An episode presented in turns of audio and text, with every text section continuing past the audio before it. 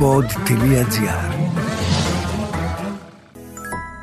Το διάβασμα ενός βιβλίου είναι αξία ανεκτήμητη. Όμως τα μάτια μας κάποια στιγμή κουράζονται. Μην αφήνετε την πρεσβειοποίηση να σας αποθαρρύνει. Στα καταστήματα οπτικών οφθαλμός θα βρείτε όλες τις εξειδικευμένες λύσεις σε γυαλιά υψηλής αισθητικής. Απόλυτη προστασία σε πολυεστιακούς φακούς ή Blue Control για να απολαύσετε το διάβασμα χωρίς ενδιασμούς. Οπτικά οφθαλμός, γιατί τα μάτια μας είναι ανεκτήμητα, όπως και το διάβασμα.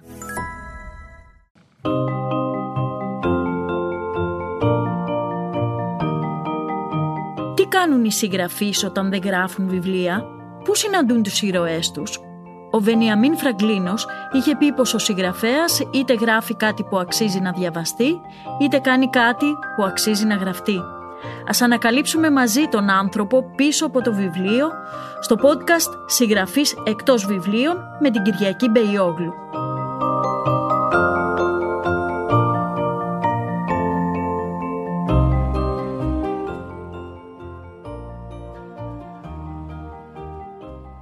Γεια σας. Στο τραπέζι των podcast είναι σήμερα μια ιδιαίτερη παρουσία στα λογοτεχνικά πράγματα και όχι μόνο. Μαζί μας είναι η Μαρία Λένα Σπυροπούλου που ίσως να την ξέρετε σαν ψυχαναλυτική ψυχοθεραπεύτρια αν το λέω καλά. Ίσως να την ξέρετε σαν δημοσιογράφο, αρθρογράφο αλλά ίσως να την ξέρετε και από τα βιβλία της, τα δύο λογοτεχνικά πεζά που βγήκαν πριν λίγα χρόνια, Τυρού και το Τάισέμε. Πρόσφατα όμως μας συστήθηκε με μια ποιητική συλλογή με έναν πολύ ιδιαίτερο τίτλο. Καλώς ήρθες Μαρία Λένα. Καλώς σας βρήκα. Ευχαριστώ πάρα πολύ Κυριακή για την πρόσκληση και είναι ωραίο να συναντιόμαστε και από κοντά. Κόρη χωρίς πλάτη. Κόρη χωρίς πλάτη. Γιατί; Η ποιητική συλλογή. Βγήκε πολύ αυθόρμητα ο τίτλος. Είναι ποίηματα που έχουν γραφτεί αρκετά χρόνια, με διαφορετική δηλαδή έτσι, ημερομηνία γραφής. Μέσα στην ε, καραντίνα σκέφτηκα για πρώτη φορά να μαζέψω το υλικό, να το δω, να το ξαναδιαβάσω και να δω πώς από αυτά κάνουν μια οικογένεια. Και έτσι πάρα πολύ αυθόρμητα, ενώ αυτός ο τίτλος δεν περιλαμβάνεται σε κανένα ποίημα, δεν υπάρχει ο στίχος δηλαδή, σκέφτηκα ότι αυτό που πραγματεύεται αυτή η συλλογή είναι μια κόρη με κάπα κεφαλαίο, όχι απαραίτητα μια κόρη ενός πατέρα ή μιας οικογένειας, μια κόρη και ως γυναίκα και ως αρχαιοελληνικό μοτίβο, που όμως της λείπει πλάτη. Σκέφτηκα ότι αν μπορούσα λίγο να το γενικεύσω και να φύγω από το προσωπικό βίωμα, γιατί υπάρχει πολύ το προσωπικό βίωμα στα πείματά μου, ότι αν θα μπορούσα να πω, ταλανιζόμαστε από διάφορα ζητήματα και οι άντρες και οι γυναίκες, αν θα μπορούσα να πω κάτι που ελάχιστα το αναφέρουμε αλλά είναι πολύ συχνό στην ε, ζωή των γυναικών είναι ότι δεν έχουν τις πλάτες πάντα που χρειάζονται. Δεν έχουν τη στήριξη που θα χρειαζόντουσαν για να ανθίσουν και να πάνε μπροστά και αυτό ελάχιστα το θίγουμε.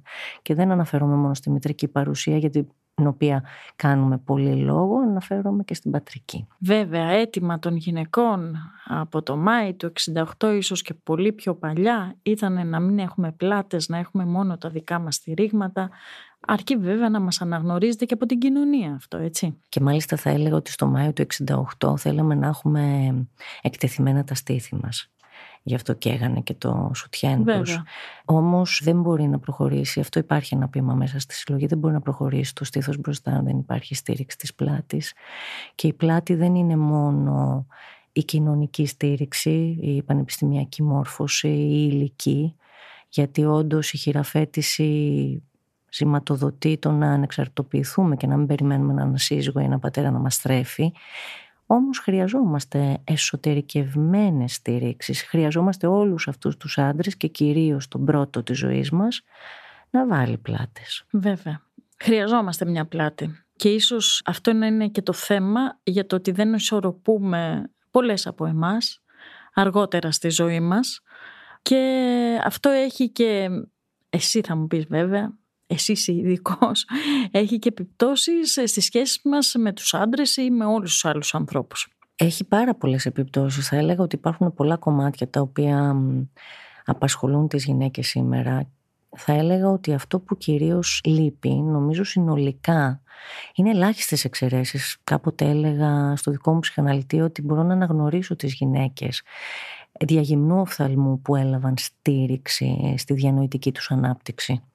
Είναι ελάχιστες οι γυναίκες που έχουν στηριχθεί σε αυτό το κομμάτι από πατεράδες και κυρίως στο κομμάτι που αφορά στο να επιβραβεύσεις την ευφυΐα της γυναίκας, να επιβραβεύσεις τη δυνατότητά της να εκτίθεται, να επιβραβεύσεις τη δυνατότητά της να διαγράφει έναν ρόλο θηλυκό, σεξουαλικό, αλλά και πάρα πολύ φιλόδοξο. Αυτό δεν είναι πάρα πολύ εύκολος συνδυασμός σε αυτή τη χώρα. Το ψάχνουμε αργότερα από τη σχέση μας, από τον άντρα ναι. σύντροφο. Το ψάχνουμε από τη μητέρα, που η μητέρα ευτυχώς κάτι έχει κάνει εκεί, σε κάποιες περισσότερο, σε κάποιες λιγότερο, γιατί ο συνδυασμός και σεξουαλικότητα και ε, ανεξαρτησία διανοητική είναι πάλι δύσκολος. Εκεί βρίσκουμε άλλα εμπόδια.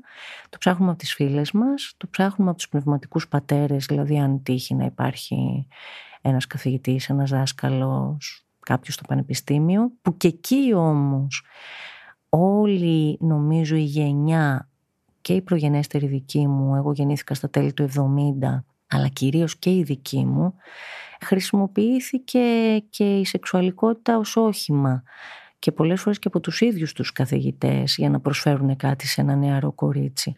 Ναι, Οπότε μπερδεύονται τα πράγματα ε, Αυτά και που... στις δουλειές μετά και μετά στο ξέρουμε όλοι. Να πάρουμε όμως λίγο τα πράγματα από την αρχή και να μιλήσουμε για σένα. Ωραία. Ψυχαναλήτρια. Ωραία. Αρθρογράφος. Μπορώ να το καταλάβω. Η συγγραφέας πώς μας προέκυψε; Νομίζω ότι η συγγραφέας προϋπάρχει όλων αυτών. Νομίζω γεννήθηκα, αν μπορεί κάποιος να το πει, με μία άρνηση να αποδεχτώ ότι η ευαισθησία μου δεν θα μπορούσε να βρει πουθενά αλλού διέξοδο εκτός από τις λέξεις. Δοκίμασα πολύ νωρίς να ζωγραφίσω. Είχα συνειδητοποιήσει μάλλον ότι χρειαζόμουν μια εκτόνωση και μια διέξοδο. Ζήτησα πολύ νωρίς να πάω σε ένα μάθημα ζωγραφικής. Καθόμουν και άκουγα Θυμάμαι ήμουνα έξι χρονών τη δασκάλα να κάνει και ένα μάθημα θεωρίας της τέχνης και να την κοιτάω όπως βολωμένη. Θυμάμαι ακόμα ότι για κάποιο λόγο μας μιλούσε για την ε, Ελισάβετ, ναι. όχι αυτή που πέθανε την προηγούμενη και μέσα από προσωπογραφίες της, της Βικτοριανής εποχής την Ελισάβετ, αλλά δεν μπορούσα να ζωγραφίσω τίποτα. Μας έβαλε μπροστά την νεκρή φύση, το μήλο, δεν μπορούσα καν να κάνω τον κύκλο. Το εγκατέλειψα. Προφανώς οι λέξεις ήταν το όχημά μου, αλλά πήγα και εκεί ανάποδα, διότι επίσης η καλλιτεχνία και η έκφραση δεν είναι κάτι που σε όλα τα σπίτια είναι πολύ αποδεκτό και ιδίως όταν δεν θέλεις να γράψεις πάρα πολύ φιλολογικά ή πάρα πολύ καλολογικά. Σωστά. Έκθεση ιδεών, ας πούμε, αλλά θέλεις να γράψεις για πιο εσωτερικά πράγματα ναι. που κάποιες φορές μπορεί να και να καίνε. Ναι, και ιδίως αν είσαι κορίτσι. Βέβαια, βέβαια. Οπότε έρχεται η Ρου, το πρώτο βιβλίο σου και μας φέρνεις ένα πλάσμα, μια έφηβη 15 ετών, όπου προσπαθεί να ορθοποδήσει σε δύσκολες συνθήκες. Δεν ξέρω, είχες ταυτιστεί μαζί της, είσαι εσύ, είναι πολύ κοινότυπη ναι. η ερώτηση, αλλά νομίζω ότι έχει σημασία. Με πάσε μια τρυφερή περίοδο και για μένα, γιατί η Ρου βγήκε ή γράφτηκε μόλις έδωσα το παιδί στον παιδικό σταθμό που βίωσα ξανά μια πίστευτη ελευθερία. Σηματοδοτείται δηλαδή από το ότι μπορούσα να κλείσω κοινωνικά πάρα πολλά στόματα. Ήμουν ήδη ψυχολόγος, είχα ήδη ανοίξει γραφείο, είχα δώσει δείγματα γραφής σε εφημερίδες. Δουλεύω σε εφημερίδες από το 2003 και μόλις πήγε το παιδί τριών είπα τώρα μπορώ να γράψω και κακές λέξεις. Σωστό και αυτό. Η Ρου δεν είμαι εγώ. Βέβαια η πολλαπλότητα του εαυτού φτιάχνει τους ήρωες. Είμαι και εγώ, είναι και άλλες γυναίκες, είναι και η μητέρα μου. Διαπραγματεύεται ζητήματα εφηβείας γιατί εγώ πιστεύω ότι όλοι οι συγγραφείς εκτός του ότι το λένε συχνά ότι γράφουν ένα βιβλίο διαπραγματεύονται και φάσεις της ζωής τους που ασυνείδητα είναι τραυματικές για διάφορους λόγους. Να διαβάσουμε λιγάκι κάτι από τη Ρου και μάλιστα είναι μια περίεργη συγκυρία που συναντιόμαστε καλά, εκτός από τα περιστατικά βίας, κακοποίησης γυναικών που έχουν γίνει τα τελευταία τρία χρόνια έχουν τσουνάμι στην Ελλάδα. Αυτή τη μέρα που συναντιόμαστε Στο Ιράν γίνονται διαδηλώσεις στους δρόμους της χώρας διότι μία γυναίκα συνελήφθη και εν τέλει πέθανε γιατί απλώς δεν ήταν κατάλληλα αντιμένη, τα μαλλιά της ήταν έξω από τη μαντήλα της, πιο συγκεκριμένα και γι' αυτό το λόγο το θεοκρατικό καθεστώς έκανε αυτά που έκανε και τα κάνει χρόνια τώρα, δεν είναι απλώς αυτό είναι μια αφορμή για να κοιτάξει η Φίλιος να στρέψει το βλέμμα της προς τα εκεί. Οπότε θα ήθελα να μας διαβάσεις κάτι από εκεί, από ε, τη Ρου. Ναι, είναι μια όντως περίεργη συγκυρία και σήμερα και εγώ το πρωί ξαναέπιασα αυτό το βιβλίο διότι πραγματεύεται τις τρίχες με έναν τρόπο επώδυνο και η ηρωίδα ενώ είναι στην Ελλάδα και όχι στο Ιράν σε ένα νησί βιώνει μια αντίστοιχη κακοποίηση ευτυχώς χωρίς φρικτό θάνατο. Πάμε να το ακούσουμε.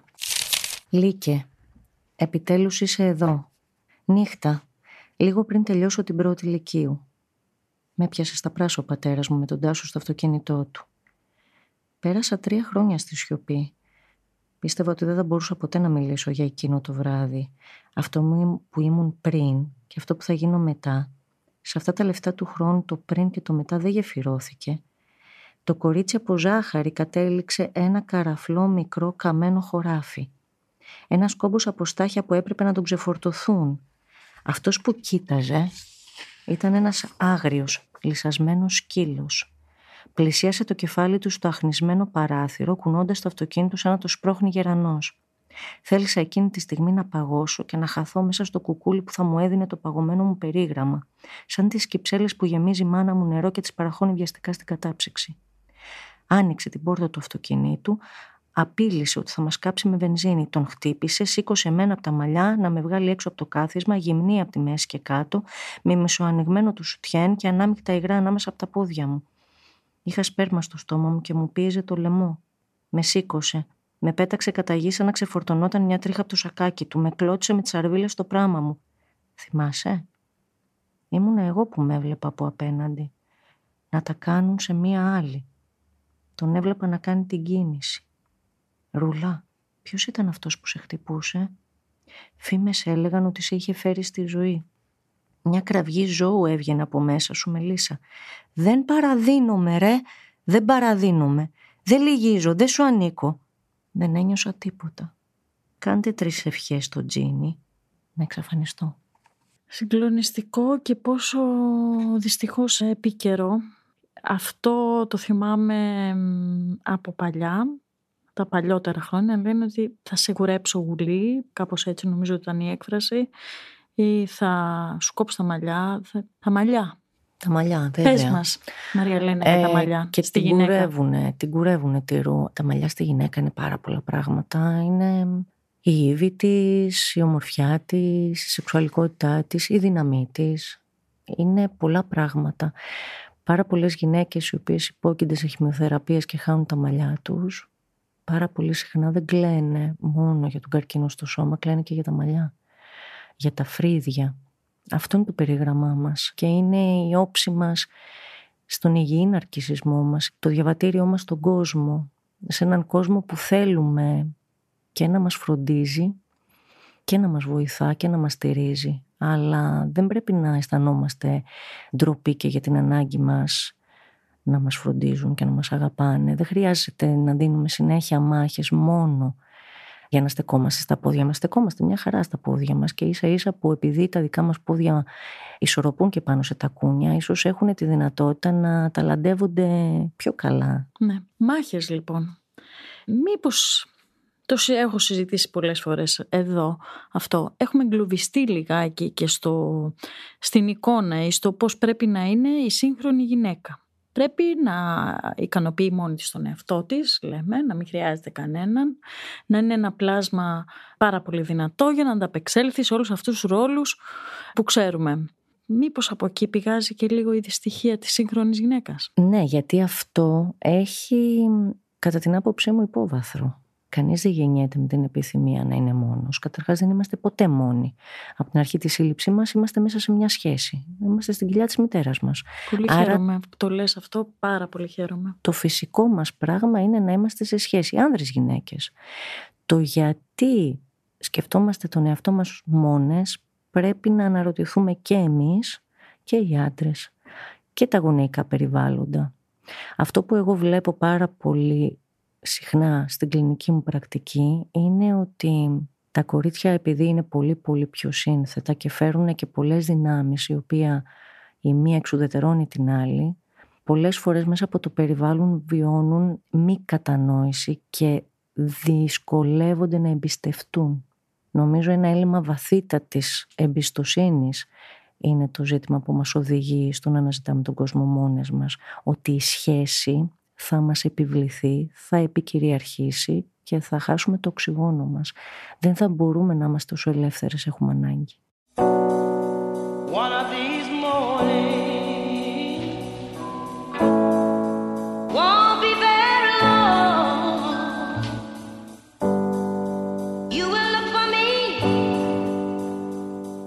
Και από τη Ρου πάμε στο Τάι Σέμε. Τι τίτλος Θεέ μου. Mm. Εξαιρετικός. Το βρήκα εξαιρετικό. Άλλο σύμπαν εκεί. Να διαβάσουμε κάτι και από εκεί γιατί και να μιλήσουμε λίγο και για γυναίκες τώρα από άλλες αφετηρίες. Κυριακή, δεν θέλω να διαβάσουμε όμως οδυνηρή σελίδα πάλι. Δεν θέλεις, ε. Κοίταξε, το με έχει πολλά έχει σύμπαντα. Πολλά, έχει και το πραγματικό, έχει και το δυστοπικό και την αλληλουχία αυτών. Ωραία, θέλω να διαβάσουμε αυτό που θέλεις να διαβάσουμε. Πολύ ωραίο αυτό που είπες. Ο Μαγκρίτ θα το έβρισκε εξαιρετικό. θα διαβάσω κάτι από το δυστοπικό. Μέρες μετά, φτάνοντας στην Καλύβα, η Μάγδα κατέρευσε. Της παραχώρησε το αυτοσχέδιο κρεβάτι του και βοήθησε το σκύλο της να ξαπλώσει δίπλα της. Αργά ή γρήγορα οι άνδρες θα την έβρισκαν από τη μυρωδιά της.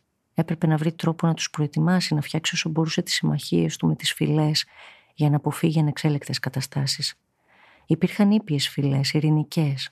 Άνδρες που καλλιεργούσαν τη ζούγκλα που τη τυθάσευαν, μετέφεραν τον νόμο στα βάθη της. Αυτή ήταν απόμακρη, αλλά ακίνδυνη. Στο βόρειο μέρος της ζούγκλας, όμως ψηλά, απομακρυσμένα βρίσκονταν οι άγριες φυλές, οι ανθρωποφαγικές. Αυτές είχαν μίσος για τη γυναίκα. Εκεί κινδύνευε η ζωή της.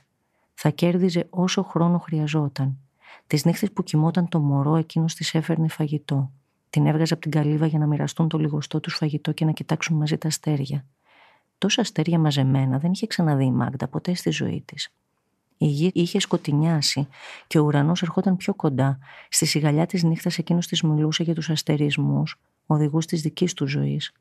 Πολλά χρόνια πριν ήθελε να γίνει αστροφυσικός. Δεν τα κατάφερε. Βρέθηκε νωρίς στη ζούγκλα, νέος. Πέρασε δύσκολα. Είχε μόλις γεννηθεί η κόρη του. Ένα μωρό σαν αυτό που κρατούσε τώρα.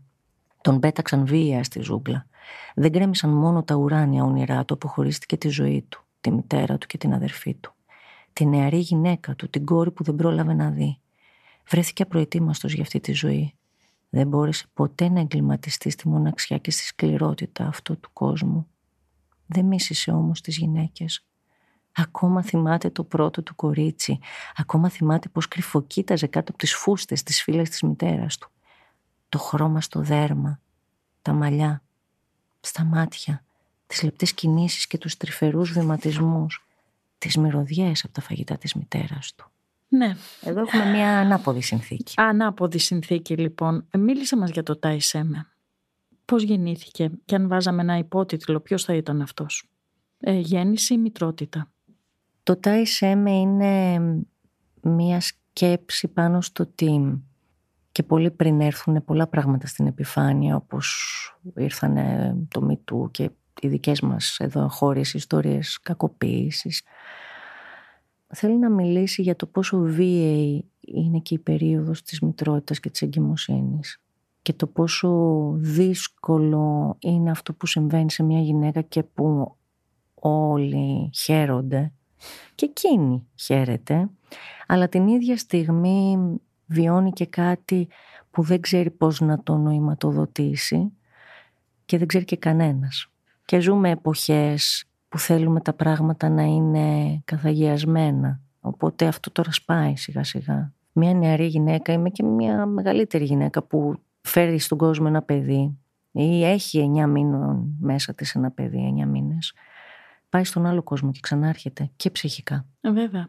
Μαρία Λένα, πότε άλλαξαν τα αρχαίγωνα συναισθήματα, διότι μπορεί κάποιος να πει ότι ρε παιδιά δεν υπάρχει τίποτα πιο φυσικό από το να γεννά μια γυναίκα ένα παιδί διότι αυτός είναι ο προορισμός της, όπως λέγαμε παλιά και κάναμε και πλάκα σε αυτόν τον κόσμο.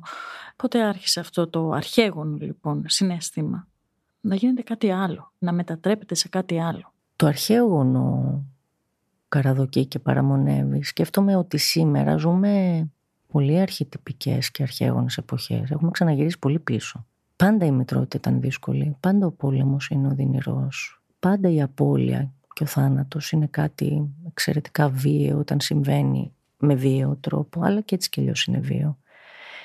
Δεν μιλούσαν οι άνθρωποι για όλα αυτά. Δηλαδή η γιαγιά μου όταν έχασε τον άντρα της στην ηλικία του 30 ετών και ήταν αγνοούμενος και δεν βρέθηκε ποτέ πτώμα και δεν κίδεψε ποτέ τον άντρα της και μεγάλωσε τρία παιδιά με αυτή την αναμονή. Δεν είχε facebook, δεν σημαίνει ότι δεν φόραγε για όλη της τη ζωή μαύρα ή δεν το βίωνε επώδυνα ή δεν έκλαιγε. Ε, απέκτησε πρώιμο καταράκτη από τα πολλά κλάματα. Πάντα όλα αυτά είναι πολύ επώδυνα. Ναι. Εμείς στην Ελλάδα περάσαμε έτσι κάπως μία περίοδο που θέλαμε να τα αφήσουμε πίσω μας. Νομίζω ότι και στη δεκαετία του 80 αλλάζουν μερικά πράγματα. Θέλουμε να τα αφήσουμε πίσω μας γρήγορα και να τα καλύψουμε με μια ευημερία και μια ανάπτυξη που ερχότανε και να τα ξεχάσουμε. Ο ψυχισμός έχει άλλους χρόνους όμως. Και υιοθετήσαμε κι εμείς politically correct, ας πούμε, συμπεριφορές και αποκτήσαμε και αρκετά ψευδείς σε αυτούς. Και ένα πρόβλημα και της λογοτεχνίας είναι ότι πολλά από τα βιβλία που βγαίνουν δεν ακουμπούν κάτι μέσα μας γιατί ίσως και ο ίδιος ο συγγραφέας δεν έχει βρει ίσως τη χορδή του.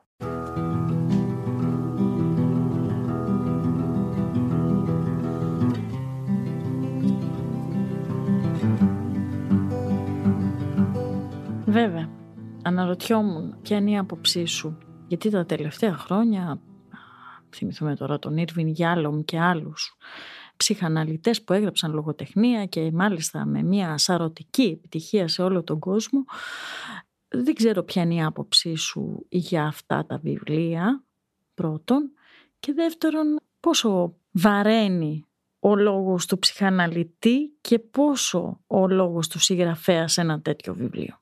Ναι, νομίζω ότι εγώ δεν ανήκω στην περίπτωση Γιάλομ. Δεν γράφω για κλινικές περιπτώσεις και δεν γράφω ιστορίες μέσα από το γραφείο μου και μάλιστα εξ αρχής αυτά ήταν λίγο διαφοροποιημένα.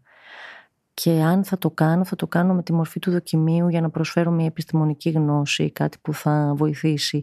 Δεν θα το κάνω με τη μορφή της λογοτεχνίας. Σου είπα και πριν ότι νομίζω ότι τώρα λογοτέχνης, συγγραφέας, γραφιάς. Είμαι γραφιάς, γράφω. Έχω ιστορίες μέσα μου και θέλω να βρω και απαντήσεις σε αυτές τις ιστορίες και φτιάχνω και κόσμους.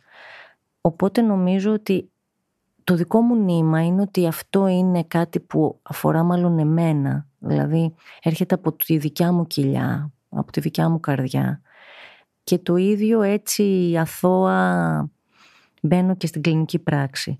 Δεν είμαι ο άνθρωπος που ακούω για να πάρω και για να χρησιμοποιήσω κάτι από όλα αυτά.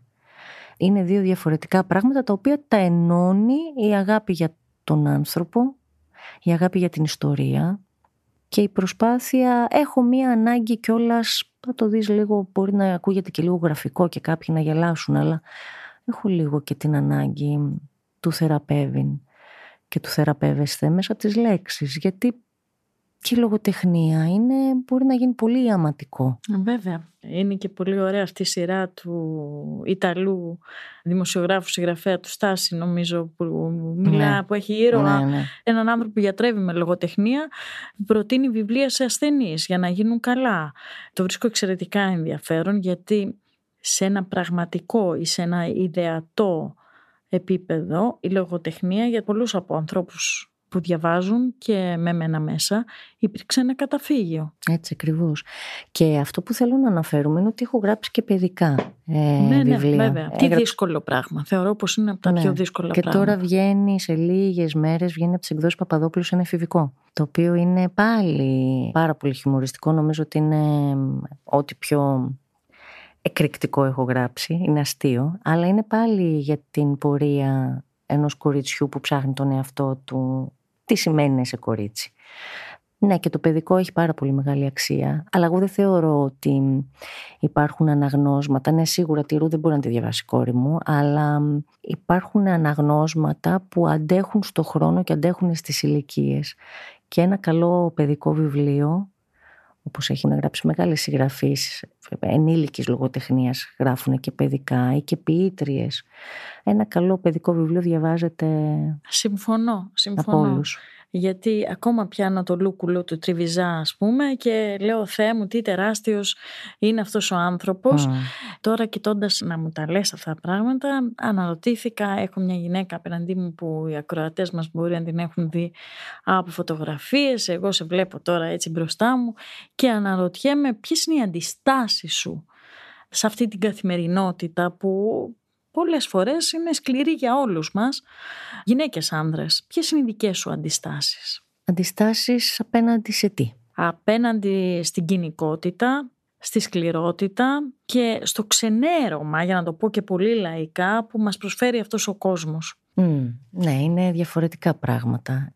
Αυτό που θα μπορούσα να πω είναι ότι ο βαθύτερος πυρήνας μου είναι ότι είμαι λίγο ούφο. Αλλά αυτό δεν φαίνεται πολύ. Δεν φαίνεται καθόλου. Ναι, Μπορώ να ε, σου το πω. Ναι. Έχω μία πλευρά λίγο μ, που ζει κι αλλού, αλλά όπως έχω πει έτσι και σε κάτι φίλους, ε, χαίρομαι που είμαι undercover. Δηλαδή, όταν με βλέπουν οι άνθρωποι, νομίζω σκέφτονται. Εγώ δεν ήθελα να δείχνω ποτέ κουλτουριάρα, δεν ήθελα να δείχνω ποτέ καλλιτέχνες. Υπάρχει μια σκευή. Βεβαίως. Εί- Είμαστε φιλές. Βεβαίως, είμαστε. Μου άρεσε αυτό το πράγμα να μην, να μην φαίνεται και πολλές φορές να φαίνομαι και διαφορετικά από αυτό που είμαι. Η ευαισθησία μου είναι μεγάλη και ήταν δύσκολο πάρα πολλά χρόνια να την επικοινωνήσω.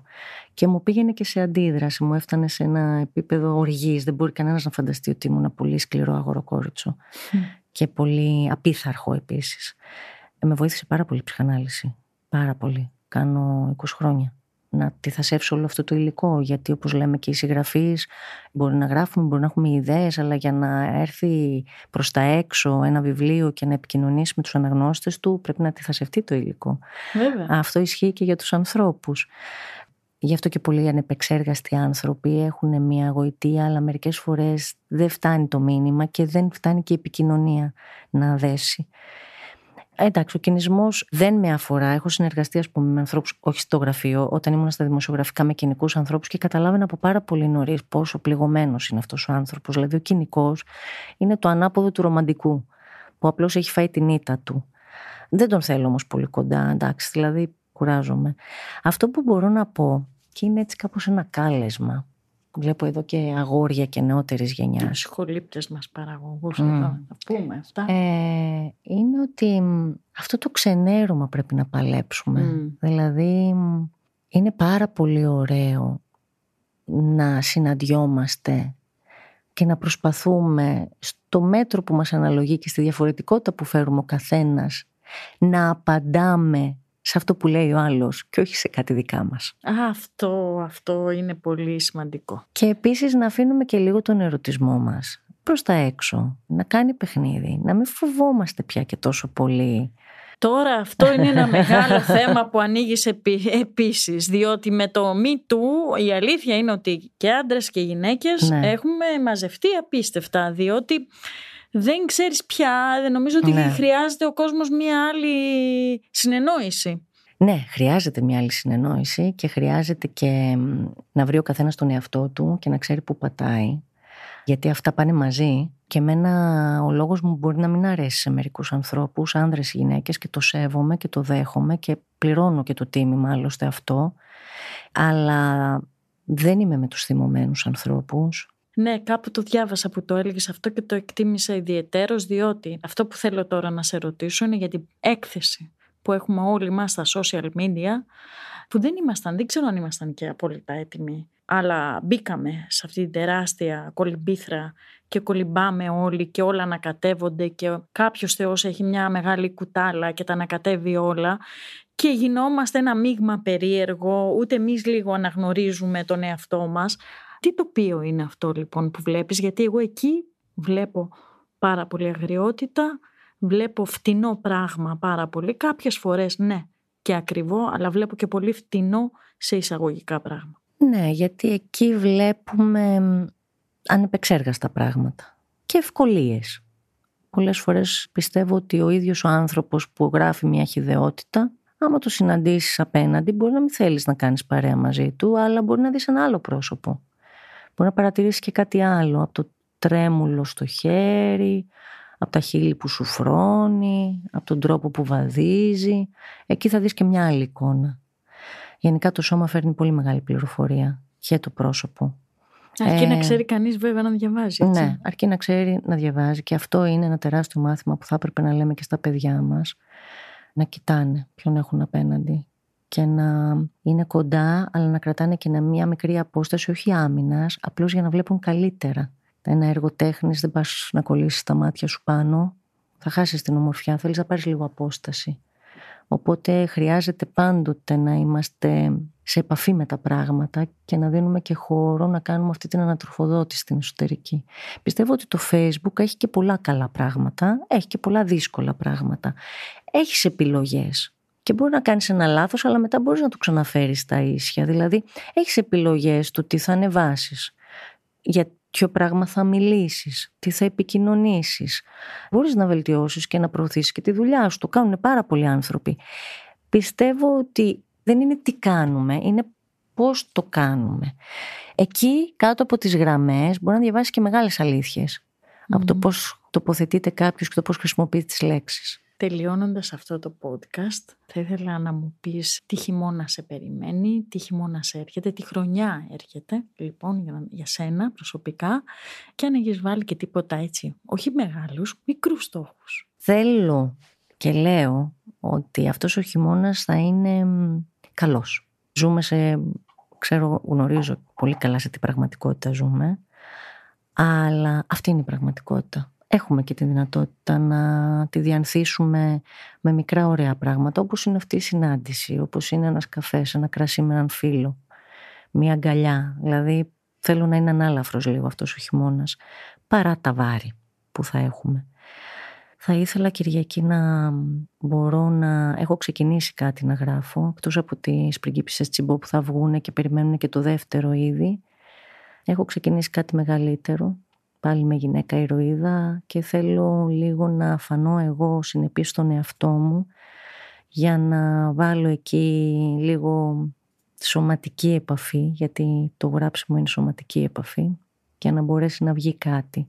Και θέλω να πω εδώ ότι οι άντρες είναι πάρα πολύ καλοί στη σχέση με ένα αντικείμενο και το κάνουν καλά και είναι και φιλόδοξοι και παίρνουν το έργο τους και το πόνημά τους και το πάνε βόλτα και το προωθούν και μιλάνε γι' αυτό.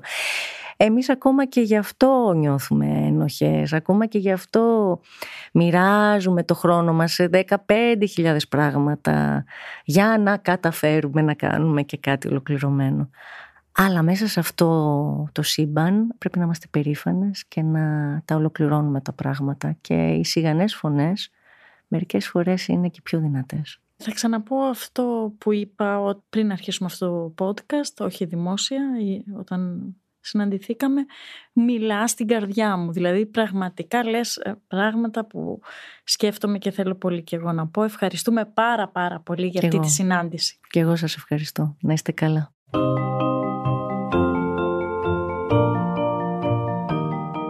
Ακούσατε το podcast «Συγγραφής εκτός βιβλίων» με την Κυριακή Μπεϊόγλου, μια παραγωγή του pod.gr. Αναζητήστε τα podcast που σας ενδιαφέρουν στο pod.gr, Spotify, Apple Podcast, Google Podcast και σε όποια άλλη εφαρμογή ακούτε podcast από το κινητό σας.